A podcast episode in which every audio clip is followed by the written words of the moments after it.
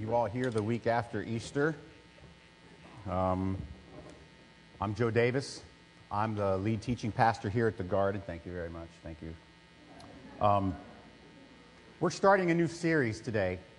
Um, and basically, it's about our stewardship and our giving. So basically, we've entitled it Guilt. No, I'm just kidding. I'm just, it's just a joke. So, but what we've done is we've decided to title it Movement. Don't go to church.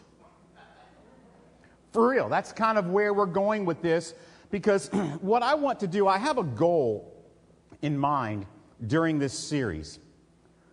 And it's going to be about four to five weeks.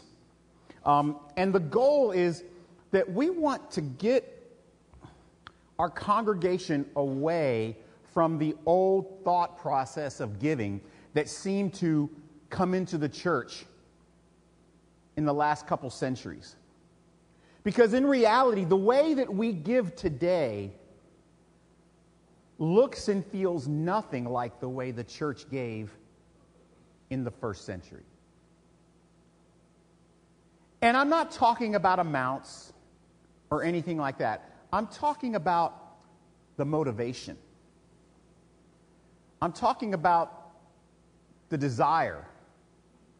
And what I hope is that we can take, just like we did during our series on prayer, remember we talked about it, we called it Fun with Prayer, and we tried to transform the way you thought about prayer. We're hoping as a worship team and as a staff to transform the way we as a church think about giving. So we called this a movement. And we're going to go through each week and we're going to take this word movement and we're going to break it down just a little bit. And this first week, what we're going to be doing is we're going to try to define a movement. Let's see, is it working here? Bring that mouse over. There we go. Defining a movement. This is the first lesson. So let me, uh, let me get this to you, okay? A movement is the effort to assert relevance to a set of core values, an attempt to alter and change society.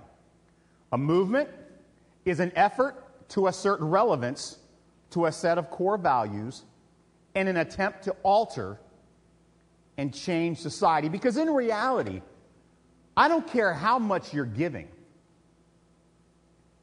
If your core values aren't changing your society, then it's not a movement. See, a movement is not defined by dollar amount. A movement is defined by impact. And there are many different types of movements. There are political movements like, you know, for example, in recent history, the Tea Party and Occupy Wall Street and the Arab Spring. Those are types of political movements. There are movements to fight immorality or bad theology, like the Civil Rights Movement or the Reformation Movement. And there are movements motivated by pure human depravity, free love, hippie movement. Some of you just got upset with me on that one, I know. What's wrong with the Grateful Dead? There are governmental and economic concepts that often spur movements communism, fascism, libertarianism, capitalism, democracy. And so there are different things that cause movements to begin. And sometimes the movements are good, and sometimes the movements are bad. But before anything can be a movement, it has to be impactful. Without impact, it's not a movement, it's just an idea. Does that make sense? And the church, in reality, should be considered a movement. But for many, unfortunately, the church has become an institution. You guys heard me say this last week that institutions are for those who want to receive, and movements are for those who want to sacrifice. And if your involvement in a particular group ends up where you are a net receiver instead of a net contributor, then that group is an institution for you. That's just the bottom line. If you are involved in a group where you are a net giver, then there is something in your core value that has caused you to believe in this thing and it becomes a movement in your heart. And so, for those of us that want to truly appreciate the church and what it is and what it should be, we must look at it the way it started. It didn't start as an institution, although in many ways the church in America, particularly, has become an institution, unfortunately, in my opinion. But it didn't start that way. I'm going to look at a passage in Acts chapter 11, 19 to 26. Last week during our Easter service, if you were here, was kind of, actually, last week was kind of a kickoff for this, right? And we talked about the early church and the things they went through. And we talked about what happened on the southern steps of the temple when people, you know, when Peter was preaching and people came, thousands came to trust Christ. that was a movement. People were sacrificing to be a part of it. But listen to this passage. This is, this is one of my favorite descriptions of what happens in the early church. Acts is a very much, Acts is very much a historical book.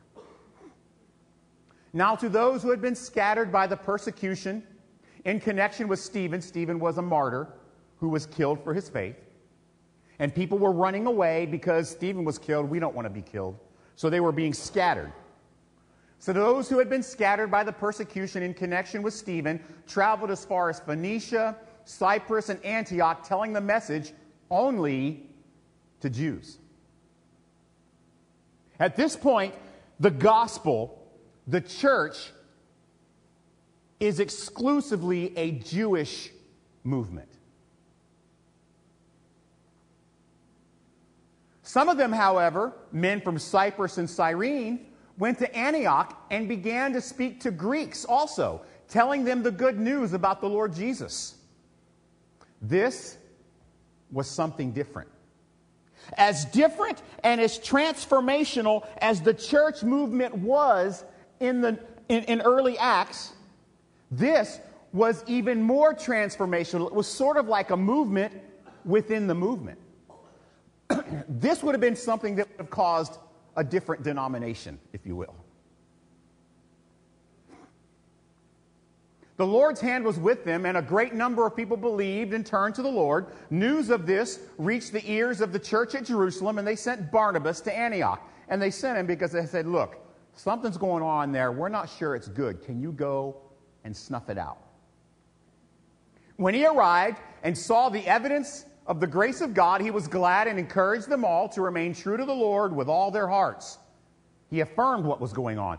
He was a good man, full of the Holy Spirit and faith, and a great number of people were brought to the Lord. Then Barnabas went to Tarsus to look for Saul, who later would be called Paul.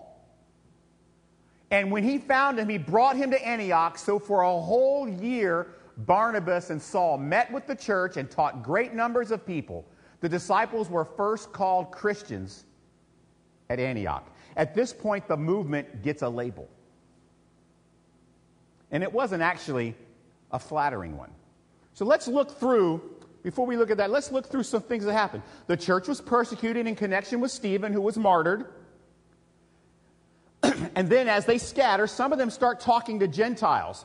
And a great number of people, Gentiles, believed in Jesus and they were true to the Lord. And Barnabas was sent by Jewish Christians in Jerusalem to find out what was going on with this Gentile ministry. What is happening here? We have to keep this movement pure.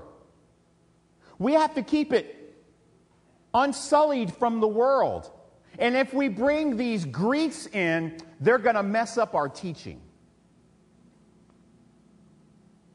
Barnabas, go find out what's going on and see if you can't stop this madness. But what happens is at great risk to himself, listen, he's already in danger because he's a Christian, right? And then he puts himself possibly at odds with the only people that really care about him, Christians, by saying, Look, I'm here. It's amazing. God is working. I've told him to keep going. As a matter of fact, I'm going to help them along. I'm going to stay here for a year. I'm not going to be living in Jerusalem anymore. I'm going to get Saul, you know, the guy who just recently became a Christian who used to kill us all. That guy, I'm bringing him over here, and we're going to start evangelizing all these non Jewish people. So he affirms the ministry. He sacrifices and gets involved in the ministry. It becomes his full time life. And this is actually the beginning of a very long term fight between Peter, whose heart was to take the gospel to Jews, and Paul, whose heart was to take the gospel to Gentiles and non Jewish people. This began a fight that lasted for many years between Peter and Paul, and it was kind of vicious at some point. These two men of God, sacrificing for the movement, constantly bickering about whether or not there should be Gentiles involved with the church. Pretty amazing story, isn't it? And so let's look at how the church movement should be defined. And that's what we're going to do. I define for you in general what a movement is. Now I want us to define what we should look like if our church, particularly the Garden, Church of the Palms, is a movement. The first thing is it's defined by its people, not its building. This is important. See, Jewish Christians still felt that the temple was necessary to worship. As a matter of fact, that was at the core of the fight between Peter and Paul. Paul says, We don't need the temple. And Peter says, You're nuts. And so, Jewish Christians, while they believed in Jesus and they were certainly believers and all those things were true, they still had great affection for the temple building. Unfortunately, the first thing most people think about when they hear the word church is what? A steeple. And I think that's sad. I wish that we could somehow transform our society to stop thinking about the word church as a building and think about it as a group of people.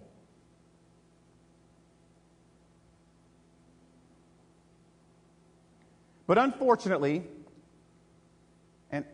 I know during this series I'm probably going to make some of you upset. I'm just taking that risk. There's probably what? three, four billion dollars worth of church buildings in Sarasota, maybe more. Right? There's some nice ones. Some of them are in foreclosure. A good number of them are close to being in foreclosure. So a church needs to be defined by its people, not its building. Secondly, it must be defined by its actions, not its rhetoric. See, talk is cheap. Even if you are talking about your actions, talk is cheap.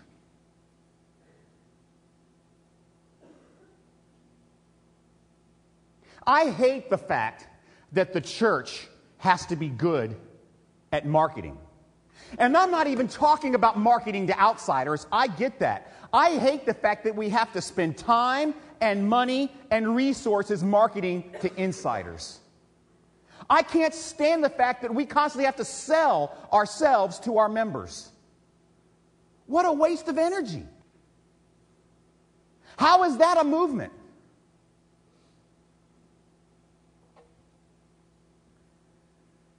But unfortunately, and this is why I'm not very good at church politics, it's part of the game. But a church should be defined by its actions not its rhetoric, not its social campaign.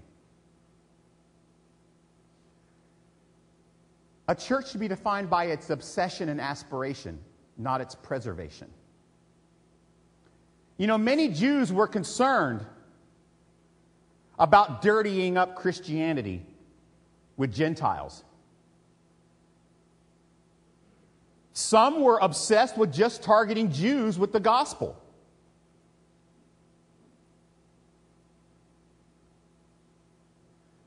Dissatisfaction can be a powerful emotion when understood correctly, but it can also be very dangerous, especially in a local church setting. But the fact of the matter is, we must be dissatisfied to the point of obsession with our impact being insufficient. We can't be dissatisfied because we're not getting our way. But we must be dissatisfied to the point that it makes us obsess and aspire and aspire to greater things.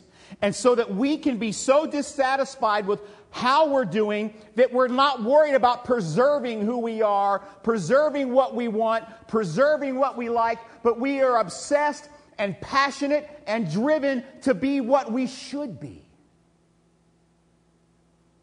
Now, I understand that sometimes that can happen in such a way that it might put other things in peril. I'll be honest with you. I would rather live in such a way that we are aspiring to greater impact, so much so that it causes problems on the back end, rather than be so concerned about keeping the back end going that we lose out on our impact. Which problem would you rather have?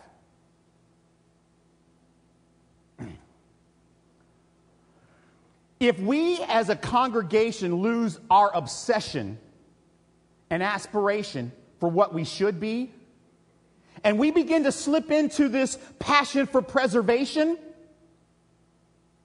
and conservation so that we don't dirty up the process, we're in trouble.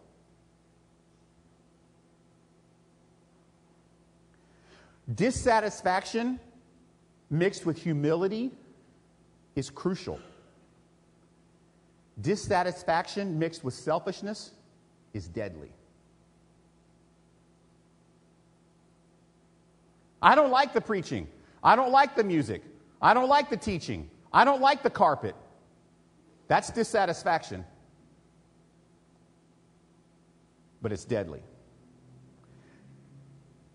The church must be defined by its compassion not its bitterness. Do you remember how the first century church embraced Paul in many ways? Who most likely had killed some of their own family members and closest friends before he was a Christian member? Paul said, I persecuted the church with zealousness. I loved killing Christians, is basically what he said. Yet Barnabas embraced him. Barnabas worked with him. See, if we truly understand that when something comes, becomes consumed with bitterness or anger or resentment,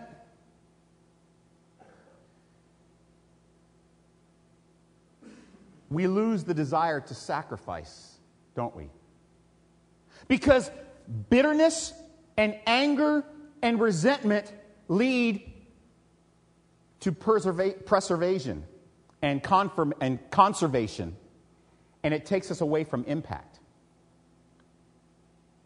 It could have been very easy for Barnabas to be resentful of Paul, but instead he was forgiving.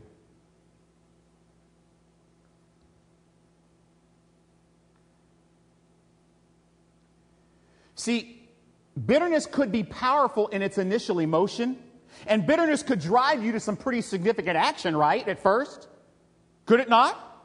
And sometimes even that thirst for what we think is justice could even look godly. But sooner or later, if we are driven by that type of thing,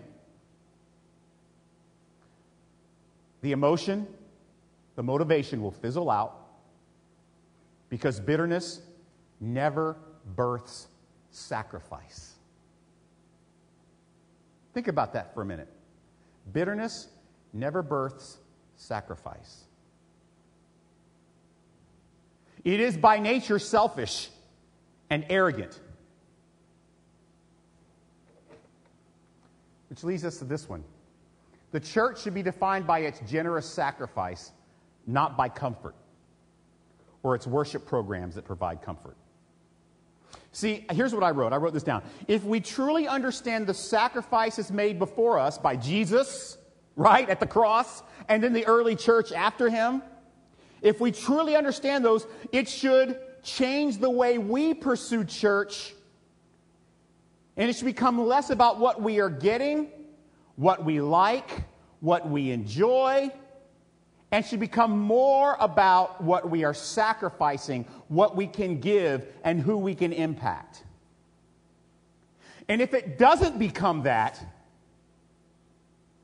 then sooner or later, the garden and Church of the Palms will become a place of rotting spiritual corpses.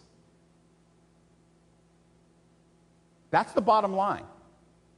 If we become consumed with comfort, we will not be a church that's consumed by generosity and sacrifice. And if that happens, we begin to rot and decay and die as a movement. Oh, we might survive for another 50 years, but it'll be more like a living room than a church.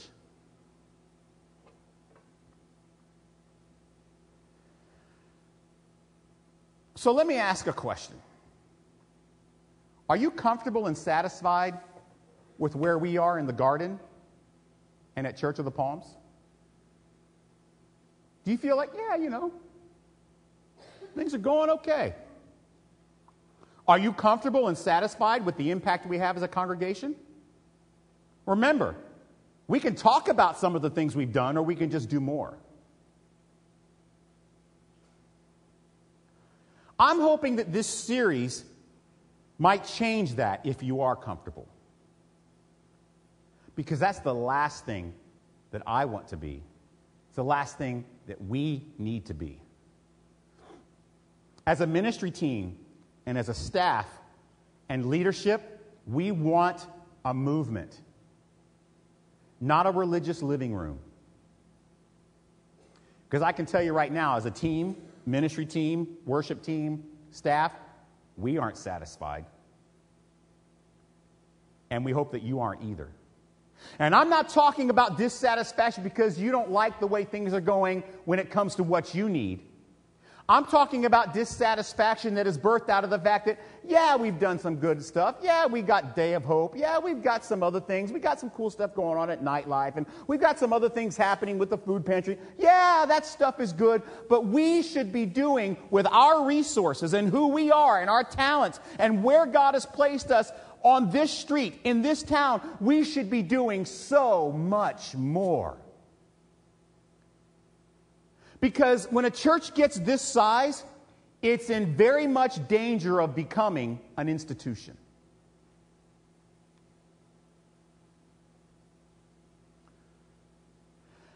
Out of the dis- dissatisfaction they had, just like in Antioch, I want all of us to be restless and ready to make sacrifices necessary to reach new groups of people in our community. And that's what we're going to be doing for the next four weeks trying to assert relevance to our core values that we as leaders believe God wants us to embrace in an attempt to alter and change our fellowship and our community. Folks, listen. This series is designed for this purpose to communicate to you and to us, frankly, that it's time to go to the next level. It's time to stop just growing spiritually. I'm sick and tired of growing spiritually in knowledge and understanding I want to grow spiritually in action and in deed and in generosity. I'm not going to be preaching to you in this series on giving about the 10%. I hate the phrase 10%. I can't stand it. It's an arbitrary concept applied to the New Testament from the Old Testament. It has nothing to do with the New Testament. Did you know that? It has nothing to do with grace. Nothing. Sure, it can maybe be like a maybe a standard you start with or whatever, but I would submit to you this if you are keeping track of your sacrifice, it's not really sacrifice, it's a bill. I don't want my involvement in a movement to be a bill. I want it to be a joyful, of ex- a joyful expression of my willingness to be part of a movement that has called me to sacrifice. Because people join institutions to be net receivers, they join movements to be net sacrificers.